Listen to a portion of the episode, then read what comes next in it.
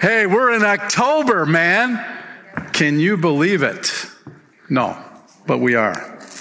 Doesn't matter what you think, we're already in October, so, so there we go. In 1981, a small six seat Cherokee plane was carrying five people uh, in it, and it crashed into a remote ridge in one of the most rugged ranges of the Colorado Rocky Mountains. Gary Meeks was a Dallas construction worker. He was piloting the plane. His wife and two sons and a business friend were with him on the plane. And without warning, as they were cruising, the plane began to lose power. And Gary couldn't control the plane except, uh, you know, crash landing in a snow covered mountain. The good news was because there was so much snow on the ground that it cushioned the impact of the plane. And so the plane and all its uh, passengers survived the crash, which began an extensive search mission. But here's the deal, man you had a white plane against white snow. And from any distance, you know that can be challenging white on white. So uh, during uh, the long agonizing wait for the search party, uh, Gary kept a diary. He thought he would collect his thoughts uh, as a memory. And uh, this is what he wrote It took all afternoon today to clear away my head. I was so groggy every time I looked out the window of the wrecked plane at the mountains, mountainous granite walls, all half hidden behind a veil of blowing snow. I could just think in my heart, this has to be a bad dream. But then I would look around at Pat, my wife, and our boys, their faces filled with fear, shivering in the frosty cabin of the plane. And I realized again what had happened. I really don't remember the crash. All I know is that my shoulder is separated, it's cold, it's cramped in here, and I'm, I'm in pain. And then he began to think, I wonder if anybody else knows we've crashed. No matter, there's nothing else for us to do but sit here and wait, see what happens. But what a moment today, he writes. Arnie, my son, was cleaning out his suitcase. He was going to fill it up with snow and bring it back to the cabin so we could have a party and eat snow together. but when he uh, when he got to that open suitcase and dialed down in it, he found his Bible. Uh, Gary said, "Man, I never, I never was so thrilled with a Bible before." We all took turns in a cold cabin reading it out loud. This morning, this is the next day now, two planes flew over. I'm sure they didn't see us. It's cold, and hope is hard to find. Then I heard it shortly before daylight. It was a low throbbing sound in the distance. It was coming closer. It was a helicopter. Darren, our other son, saw it first. As it got nearer to us, it slowed and then began descending toward the valley about a half a mile away from our plane. One of the boys shouted, It's landing! They found us! How can I describe the joy that pulsed through each one of us as we began to shout and scream? Our wait was over. Well, the chopper flew off again, and we realized that they did not come for us. How can I explain the devastation that we all felt? All we had been holding out for, hoping for, had been cruelly snatched away. We all in the cabin began to break into tears and wept. Finally, after about an hour, our tears had stopped. Arnie pulled out his Bible again and we read some more together. How real the book of Psalms became to us. Psalm 22, 2 through 5, kind of jumped out as we were reading. It says, Every day I call to you, my God. But you do not answer. Every night I lift my voice, but I find no relief. Yet you are holy, enthroned on the praises of Israel. Our ancestors trusted in you, and you rescued them. They cried out to you, and were saved. They trusted in you, and were never disgraced. So, Gary writes, we too must continue to trust the Lord. And we did continue to trust him. The next day, the helicopter came again. This time it came for us, and we yelled, Over here, over here. And Gary concludes his writing of his diary Oh God, thank you. You never did forget us. God, we've been here for five days. You never left us. You never did. And I know you never will. Sometimes you may feel like your life has crashed on the side of a mountain and you're kind of stuck in the cabin and nobody knows exactly what you're going through and you feel so isolated, so alone. But the good news is, as Gary and his family realized that the Lord had never left them, the Apostle Paul, under house arrest, realized that God had never abandoned him. And we just want to encourage you today, whatever you're going through, those watching online and in this auditorium, God knows exactly where you're at. If it's a white plane on white snow, He knows exactly where you're at. He doesn't get lost. He knows your name. He knows what you're thinking. He knows exactly what you've been going through. And He can identify with you. So, Maybe you feel like you had a spiritual crash. You know, life has beat you up and just kind of like, where is God in the midst of this? Today we'll see that the Lord is always faithful. As he was with Paul, he will be faithful to you. Let's go to the book of Philippians, chapter 4, pick it up at verse 10. We started this last Sunday, and as for those of you that were here, we had a great time together, didn't we? Yes. Yeah, man. It's a great time. It was a great time. And so um, we'll kind of do a quick review for those of you that weren't here, and uh, we'll press on. So let's go to Philippians 4, um, starting at verse 10. How I praise the Lord that you are concerned about me again, Paul writes. I know you have always been concerned for me, but you didn't have the chance to help me. Now that I was, not that I, w- I was ever in need, for I have learned how to be content with whatever I have. I know how to live on almost nothing or with everything. I have learned the secret of living in every situation, whether it is with a full stomach or empty, with plenty or little. For I can do everything through Christ who gives me strength. Father, thank you that no matter what we go through in life, you're not surprised by it, you're not shocked by it. We live in a broken world. And the reason we do, it goes all the way back to the Garden of Eden when Adam and Eve sinned, one sin, and it ushered in all pain and suffering, disease, hatred, anger like a tsunami wave crashing in on this planet. And we're experiencing the really the results of that one decision from years ago.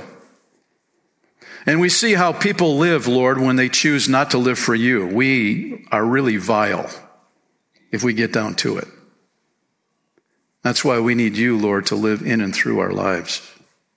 We need you to guide us.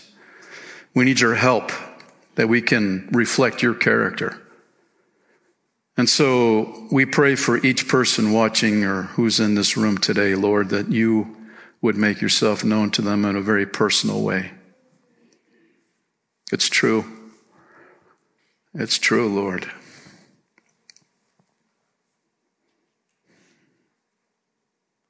Thank you for your faithfulness. In Jesus' name, amen. All right, Paul under house arrest, and some of you may be getting tired of hearing this, you know. Saying to a praetorium guard, he's not going anywhere. Uh, it's been two years since he's been under house arrest. He doesn't have an ankle bracelet on. He's got chained, he's a chained to a praetorium guard, 18 inches long. So, uh, never time, you know, hey, let's go out and check out the sun. No, he's, he's locked inside. When you read his letter, this text that we just read, he's writing this letter back to the church at Philippi, where he planted it 10 years ago. If you read this letter, You'll, you would never think that Paul is under house arrest. You would think that he's probably in a palace somewhere, or maybe he's on vacation. You know, some warm weather, where the flowers are blooming and things are great. But when you drill down in this text and you realize this dude, Paul, man, is chained to a guard. He hasn't gone anywhere for two years. He's not asked for a violin to start playing, you know, woe is me. I'm feeling sorry for myself. Or where is God in the midst of you know, hey, I've been living for him. I've been putting my life on the line for him. I've sacrificed for him. Nothing like that. It's all encouragement. It's all about joy. It's about God's faithfulness. And so, really, this is a, a letter of encouragement for all of us. And we're grateful for Paul's attitude because what he went through, we too we too can follow after his example and maintain our joy in the Lord no matter what happens on this planet. And we'll talk more about that in a few moments. So, number one in your notes, live to celebrate. You've already got the answer. Isn't that great? Yes. yeah, don't worry. There's some empty blanks there too. So, get through there. I live to celebrate, verse 10, how I praise the Lord that you are concerned about me. I know you have always been concerned for me, for, but you didn't have the chance to help me.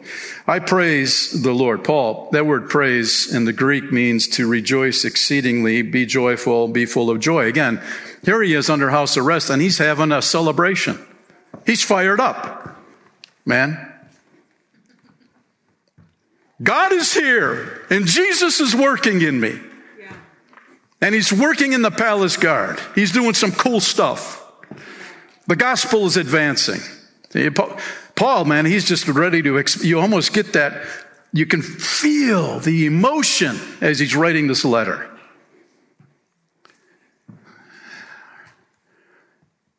David Zebarth uh, one of our elders. This morning we were praying before the service, and uh, before we prayed, he was talking about how fired AP was. that he was, he was handmade by God and that the creation, everything, man, was made by God. He was fired up over that. See? That's all he could talk about. And I said, David, that's cool because I was thinking about that this morning too. You know, we're, we're on the same, we got the memo, you know. God is the great creator. And, and, and then he said that we don't have to wait to get to heaven to enjoy life. We should be enjoying life right here and now. And that goes to the, the mission statement of Life Church love God, love people, love life. And that word, you know, that love life, that last part can freak out some people. They think, man, you can't smile and be a Christian, you know? You got to have a doom and gloom countenance out there. Because we live in a broken world gloom, despair, and agony on me, you know? Listen, as a follower of Jesus Christ and as Paul is modeling for us, we live to celebrate what God is doing in our lives. And we can get fired up at Life Church because we see God working in many lives. It's not just my life, but many lives. And we celebrate. And it's proof that God is alive. Man at, at uh, uh, Alpha on Wednesday night, um, why Jesus died, they had a testimony of a dude who had been in prison in England. And he was invited to an Alpha inside the prison. And he put his faith in Christ. And the next morning, he said, I looked in the mirror and I was, at, you know, my, my countenance was changed. And he had addictions, and he said those things just fell off. Where did that, how did that happen? You see, when, when we, we can celebrate then, and God is working powerfully. And so that's where Paul's at. And he, you know, he's talking about, um, you know, you guys supported me financially. You lost track of me. I got lost in the, in the woods out there. Uh, the mail got lost in the mail. But you finally tracked me down again, and so you're, you know, you haven't forgot about me. So Paul is, is realizing that God is at work in the church at Philippi, and he's celebrating that. And he's encouraging. He, he doesn't stop there in verse 10, but he goes on to say, This is how we can continue to grow in, in our walk with the Lord. And he's going to give us some suggestions. But, but, first of all, He's saying, what? We need to live to celebrate. Is that tough for you in this culture today? Just think about it. You know, inflation is creeping and everything's more expensive and gas is going up again and it's easy it would be easy just to sign off and say what a terrible place but here's the thing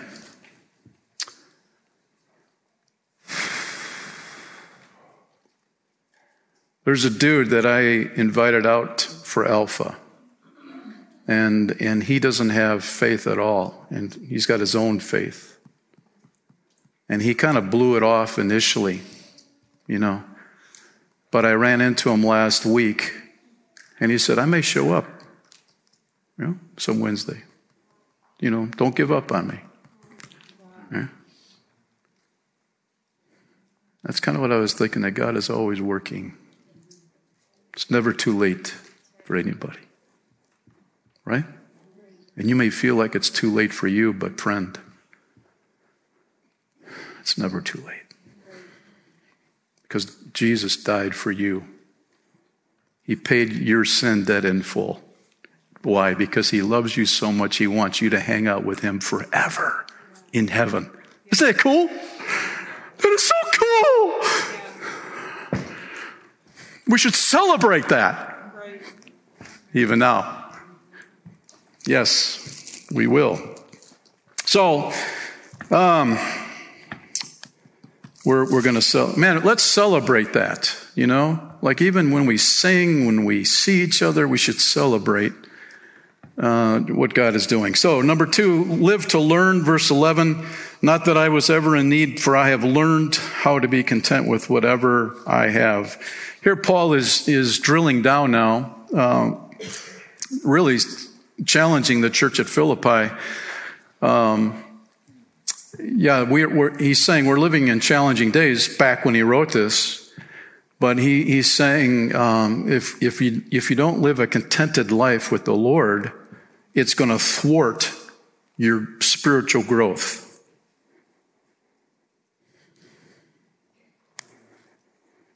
And we don't want that to happen. So, how can Paul get fired up in the midst of being chained to a Roman guard, etc.? Uh, you know, when you look at the circumstances that put him under house arrest, there's two key words here that Paul would say, circle them in your Bible.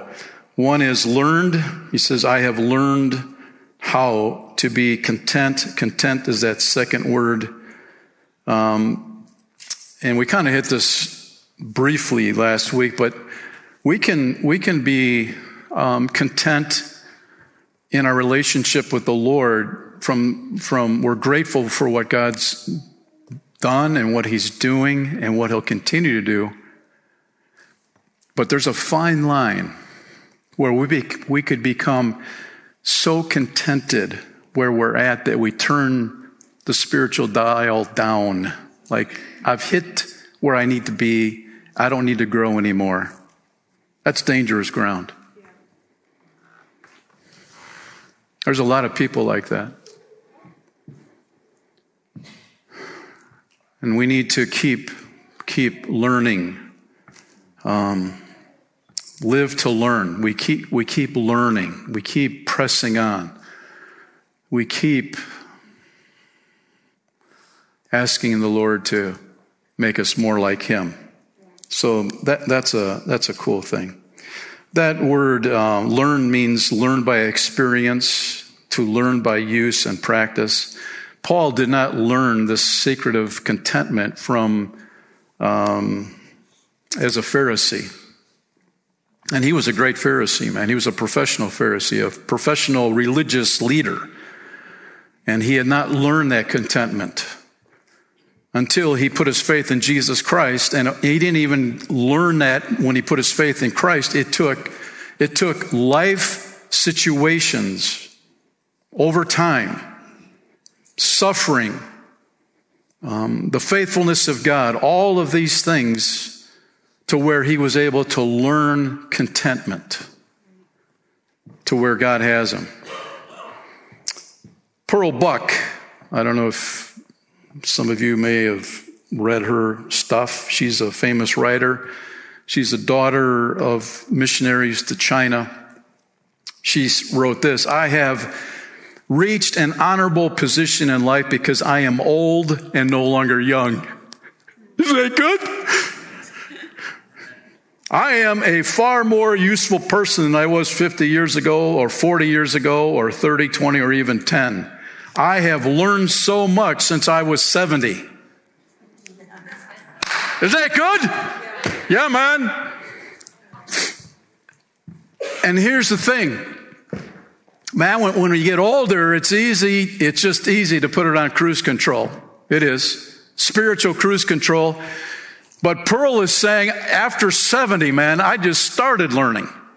Right?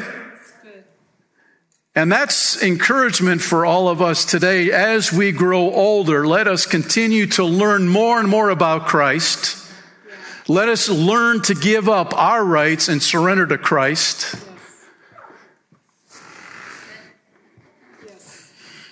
We keep learning. We're never too old. When you stop learning, you've heard your teacher say that in the classroom.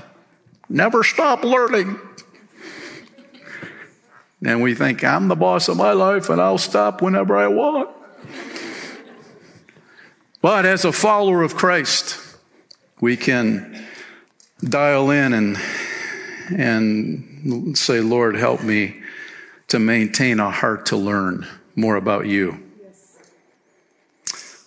There's a story once about a man who lived with his wife, his two small children, and his two elderly parents in a tiny hut and he tried to be patient, but the noise and crowded conditions just wore him down. And so, in desperation, he went to the village wise man and uh, asked for some counsel. Told him the situation. The wise man asked, Do you have a rooster? And the man said, Yeah, I've got a rooster. He says, Keep the rooster in your hut with your family and come see me in a week. And the next week, the man came back to the wise man. He told him the living conditions were worsened. They didn't improve at all. He said, The rooster's crowing all the time. He's making a mess in my hut. The wise man asked, Do you have a cow? And the man nodded, Yeah, I got a cow. He said, Take your cow into your hut too and come see me in a week. so, over the next several weeks, the, the man, on the advice of the wise man, made room for a goat two dogs, his brother's kids. Finally, the man just hit his breaking point. He's like, no more. And so he just kicked everybody out of the hut the animals, the guests. All that was left was his wife, two kids, and parents. The hut became suddenly more spacious, it's quiet, and everybody lived happily ever after. He ended up where he started. You see, that contentment, man, we get all frazzled, man. We get all worked up over stuff, right? I can't take it anymore. Well, this wise man had some wisdom, didn't he? Because this man learned contentment. That's something that we can all learn as well. So, to have real contentment, we need to remember that everything belongs to God. That's what Paul was doing. Um, some of you that have come out on Family Night over the years, we've played um, the Pineapple Story. It's a true story about Otto Koning. He was a missionary to Papua New Guinea, and uh, he and his wife planted a pineapple garden. But the uh, the people in the village kept stealing the pineapples before they were ripe, you know, and he got all worked up over that. Uh, his blood pressure spiked, and the people in the village says, You don't like us, do you? And he said, No. When he's, and they said, Aren't you a Christian? in other words, what's wrong with you, man? And, and Otto said, I had to learn that those pineapples were not mine. They were God's. I, I, had to sign off ownership. They weren't my pineapples, they were God's pineapples. And if they wanted to steal God's pineapples, let them, let them have them. And he said that made the world a difference with being contented as a missionary in Papua New Guinea. And as a follower of Christ, we need to learn the secret that God owns it all. He owns it all, and He's allowing us to manage it, right? So, no matter what we have or don't have, God is in control.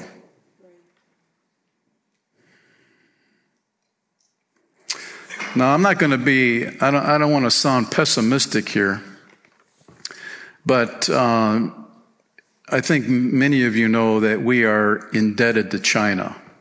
We're heavily involved with China. Uh, they own a lot, they have taken a lot of our debt. And if they were ever to come in and ask for it, we'd be in trouble as a nation, um, amongst other things.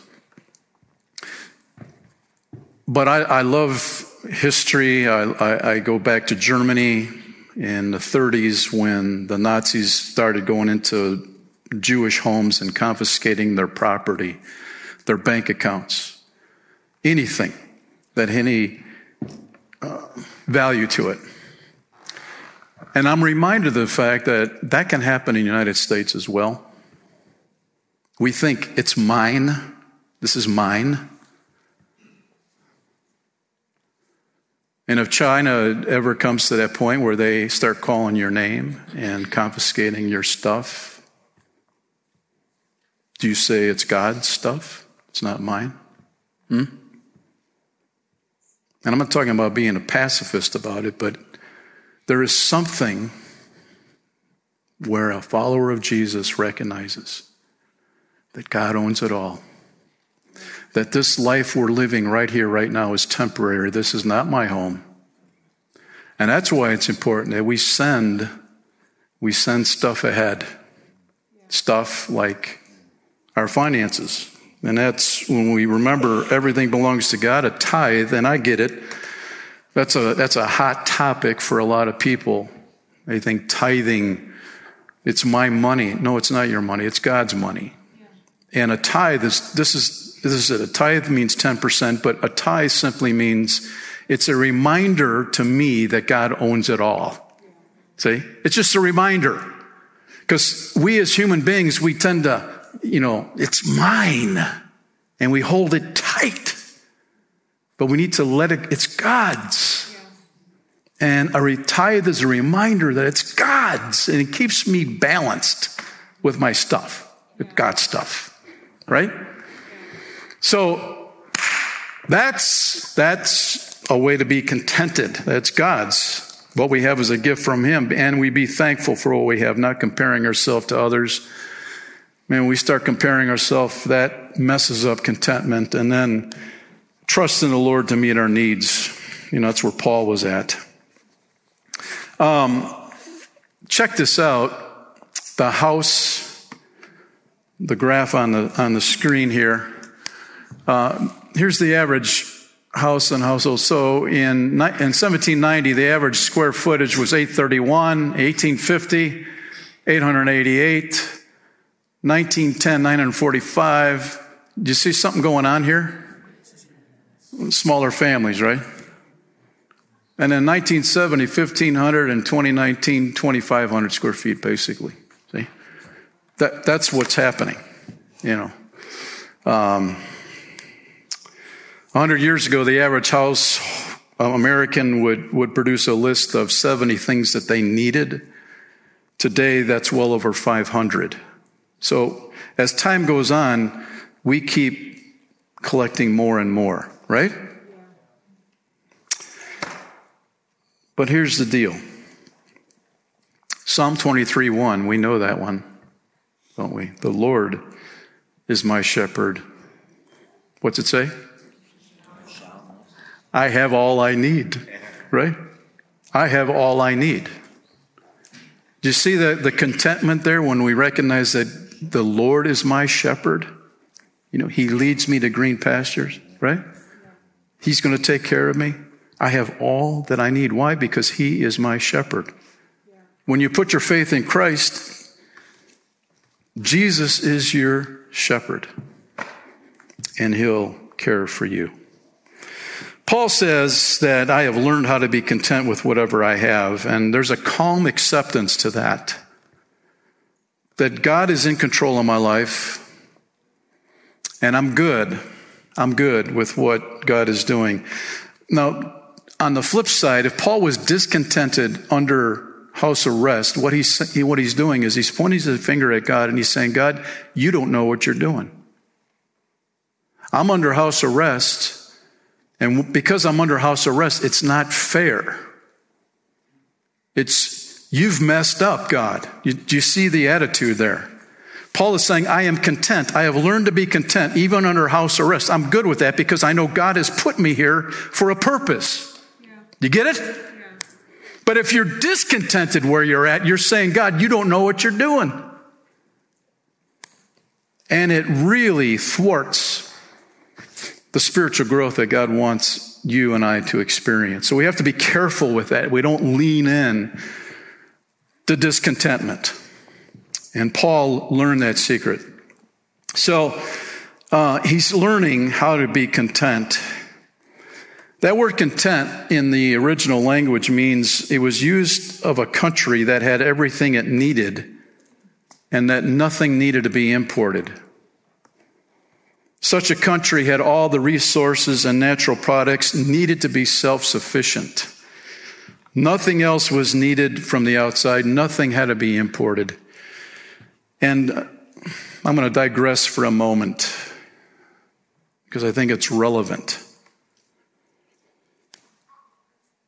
You need to understand that the United States was number one in every category prior to 1963 in the world. We had everything, we were debt free.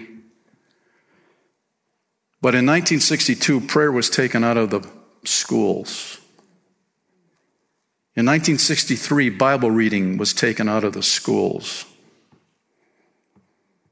Listen to this prayer that the students prayed every day before they began their classes. Almighty God, we acknowledge our dependence on you, and we beg your blessings on us, our parents, our teachers, and our country. Was that good or bad? Can you imagine millions of kids praying, God bless our country, God bless my parents, God bless.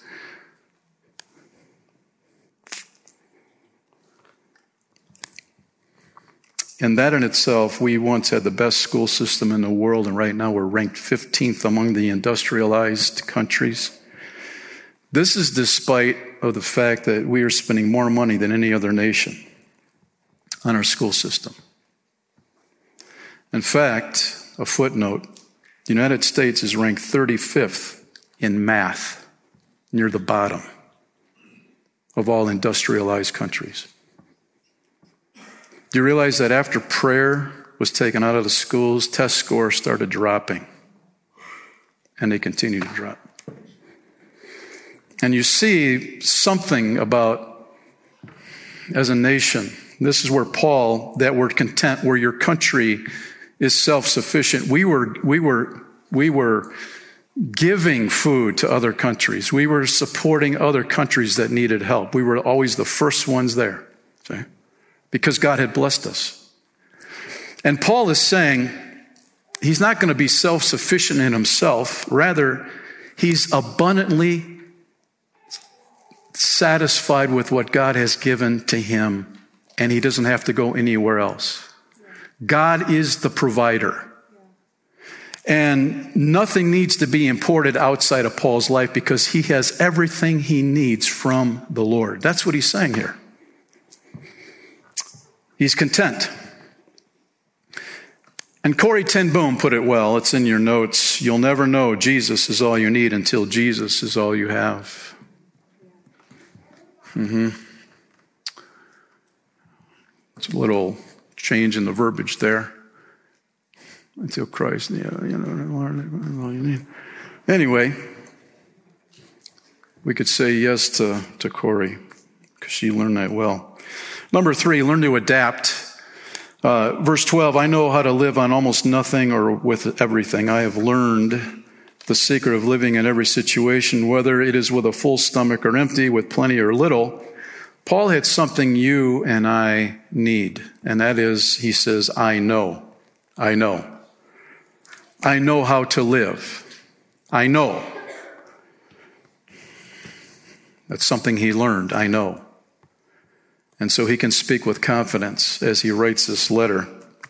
And Paul, under house arrest, he has to pay for his own rent, by the way, being under house arrest. The government's not paying his rent, he's got to pay it.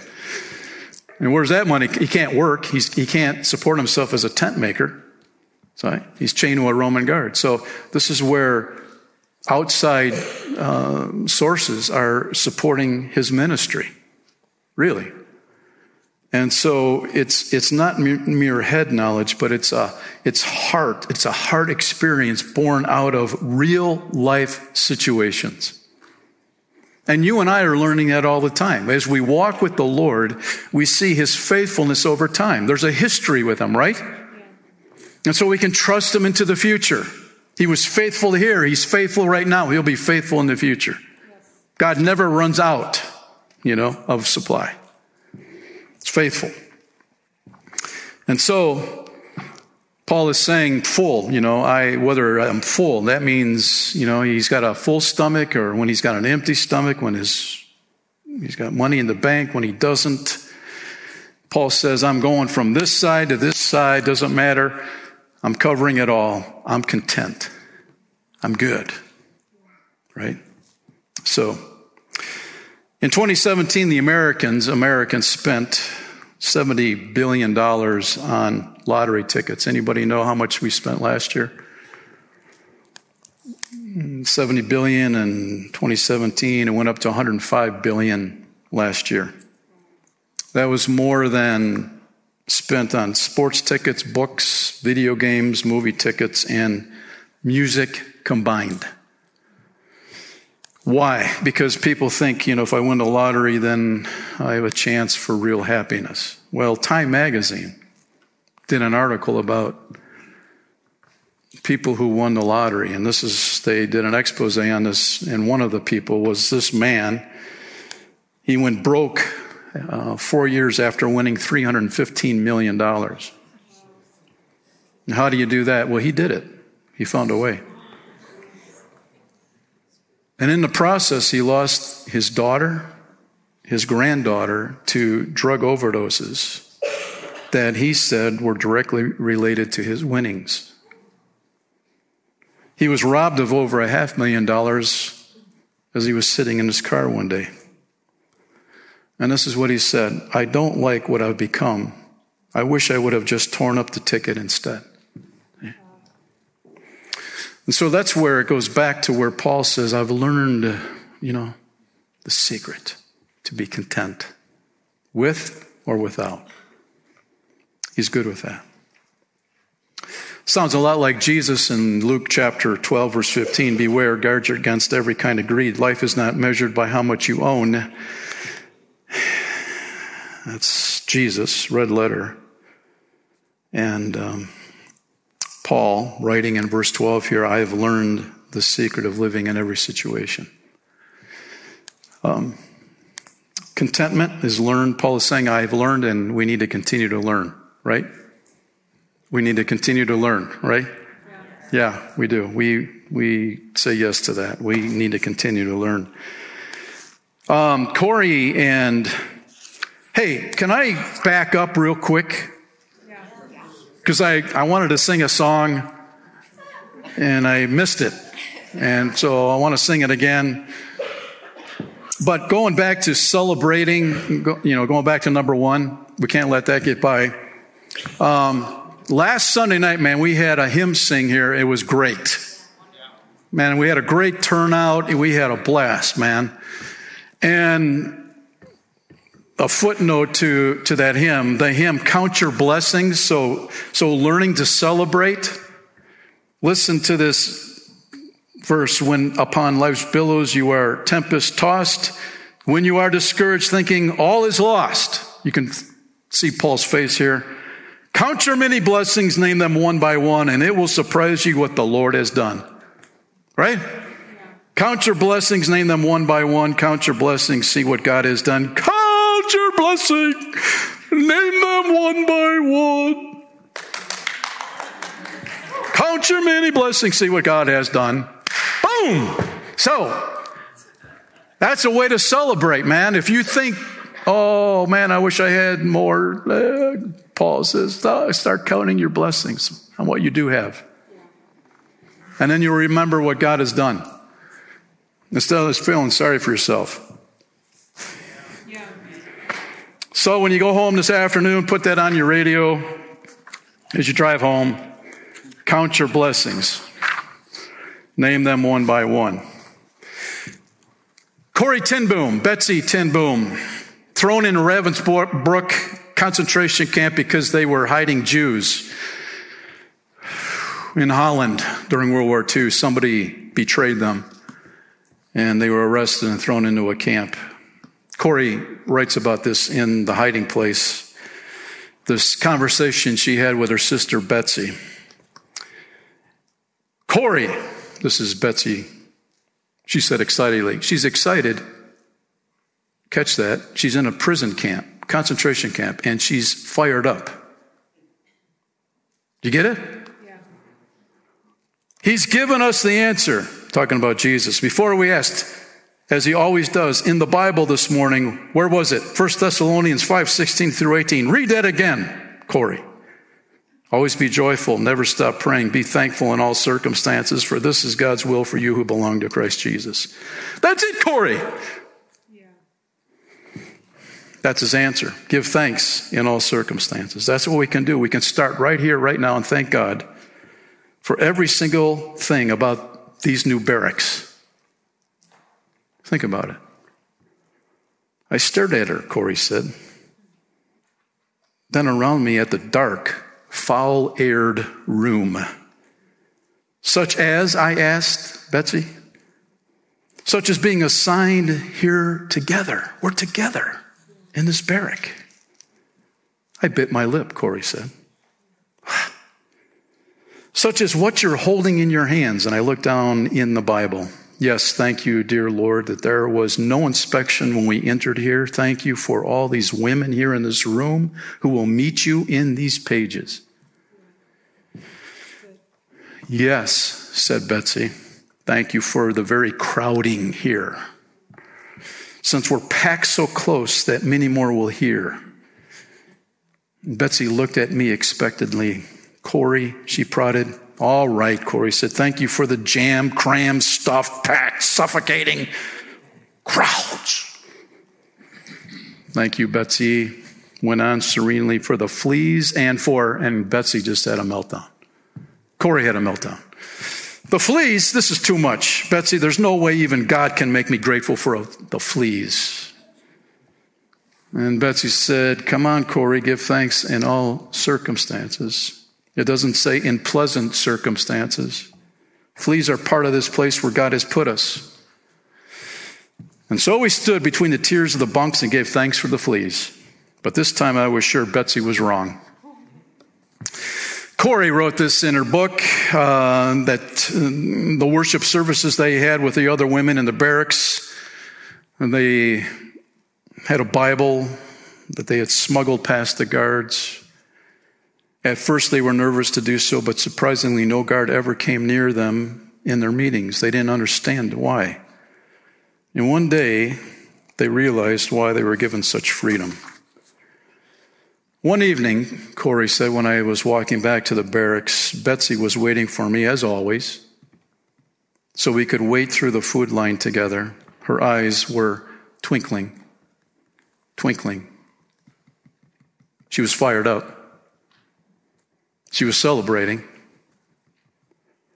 You're looking extraordinarily pleased with yourself, I told her. Betsy said, You know, we've never understood why we had so much freedom in this big room. Well, I just found out. That afternoon, she said, there had been confusion in her knitting group about sock sizes and had asked the supervisor to come and settle it, but she wouldn't come. She wouldn't step through the door, neither would the guards. And you know why? Betsy was fired up, Corrie said. I mean, she, her voice, you could tell she was excited because of the fleas. That's what she said. That place is crawling with fleas, and I'm not going in there.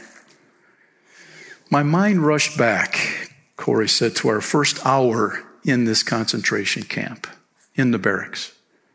I remembered Betsy's bowed head, remembered her thanking God for the creatures I could see no use for. Corrie learned to adapt. Friend, you and I need to learn, as Paul says, to adapt, right? Yeah. So that we can maintain being contented yeah. with what the Lord has given us and where the Lord has placed us. Yeah. Father, we thank you this morning.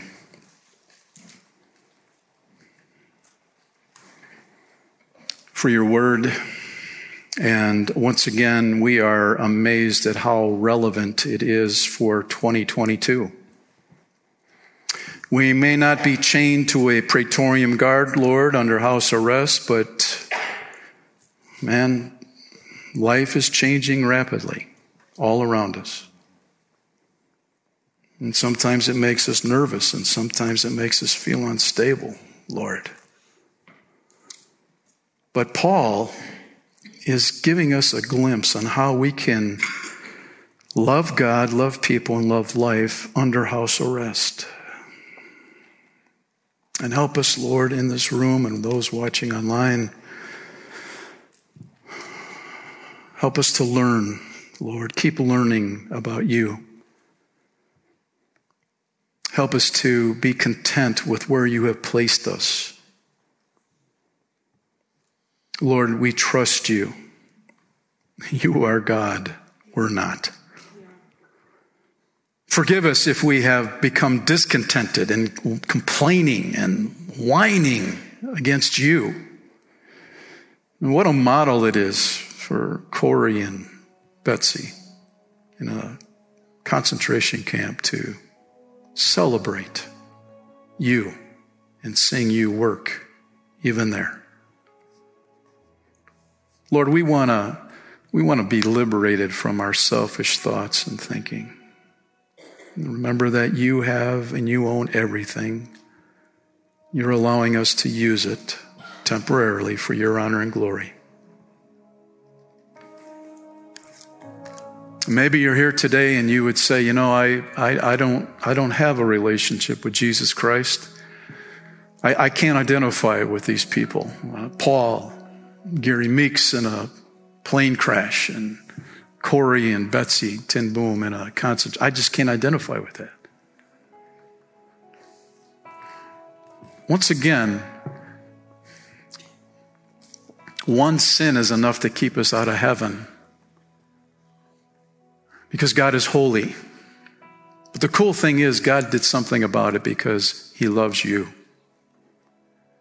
And he sent his one son to go to the cross to pay for your sin debt and my sin debt. Not partially, not picking and choosing what sins, but all of our sins.